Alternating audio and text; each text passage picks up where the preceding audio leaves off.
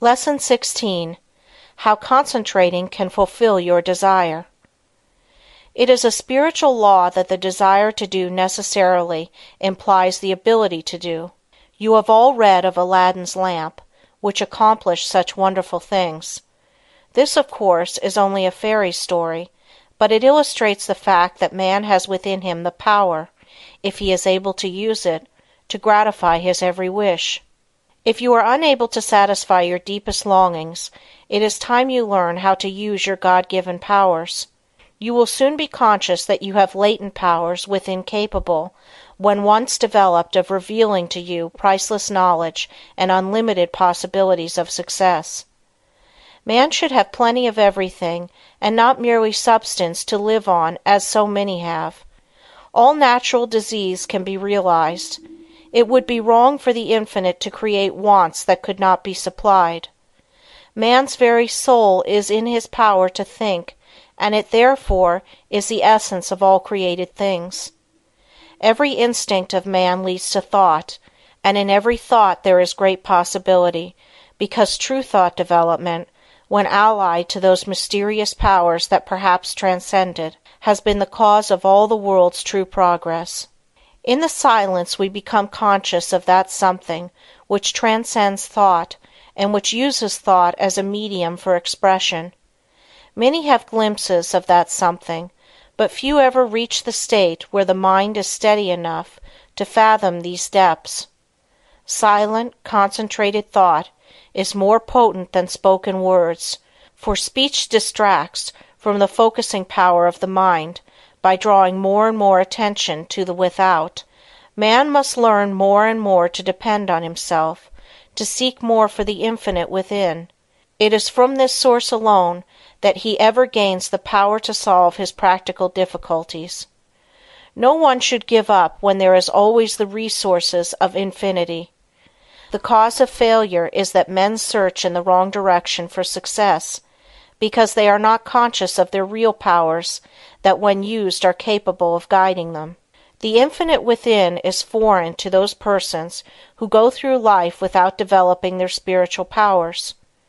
But the Infinite helps only he who helps himself. There is no such thing as a special providence. Man will not receive help from the Infinite except to the extent that he believes and hopes and prays for help from this great source. Concentrate on what you want and get it. The weakling is controlled by conditions; the strong man controls his conditions. You can be either the conqueror or the conquered. By the law of concentration you can achieve your heart's desire. This law is so powerful that that which at first seems impossible becomes attainable. By this law what you at first see as a dream becomes a reality. Remember that the first step in concentration is to form a mental image of what you wish to accomplish. This image becomes a thought seed that attracts thoughts of a similar nature.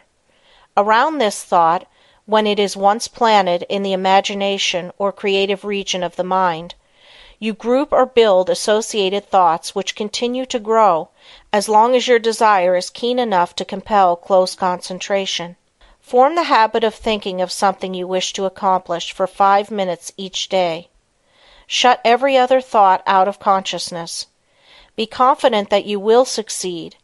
Make up your mind that all obstacles that are in your way will be overcome and you can rise above any environment. You do this by utilizing the natural laws of the thought world, which are all powerful. A great aid in the development of concentration is to write out your thoughts on that which lies nearest your heart, and to continue, little by little, to add to it, until you have as nearly as possible exhausted the subject.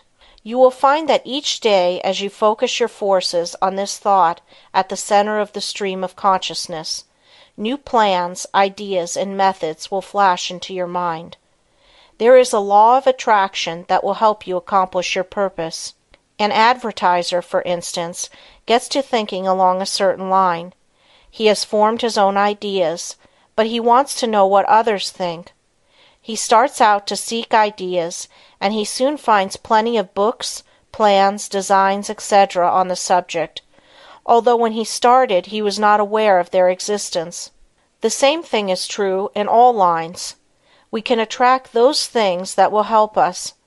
Very often we seem to receive help in a miraculous way. It may be slow in coming, but once the silent, unseen forces are put into operation, they will bring results so long as we do our part. They are ever present and ready to aid those who care to use them.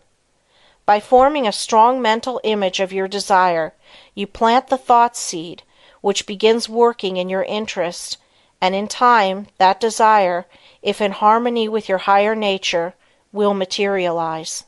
It may seem that it would be unnecessary to caution you to concentrate only upon achievement that will be good for you and work no harm to another, but there are many who forget others and their rights in their anxiety to achieve success. All good things are possible for you to have, but only as you bring out your forces into harmony with that law that requires that we mete out justice to fellow travelers as we journey along life's road. So first think over the thing wanted, and if it would be good for you to have, say, I want to do this. I am going to work to secure it. The way will be open for me. If you fully grasp the mental thought of success and hold it in the mind each day, you gradually make a pattern or mold which in time will materialize.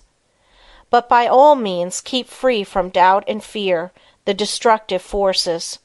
Never allow these to become associated with your thoughts. At last you will create the desired conditions and receive help in many unlooked for ways that will lift you out of the undesired environment.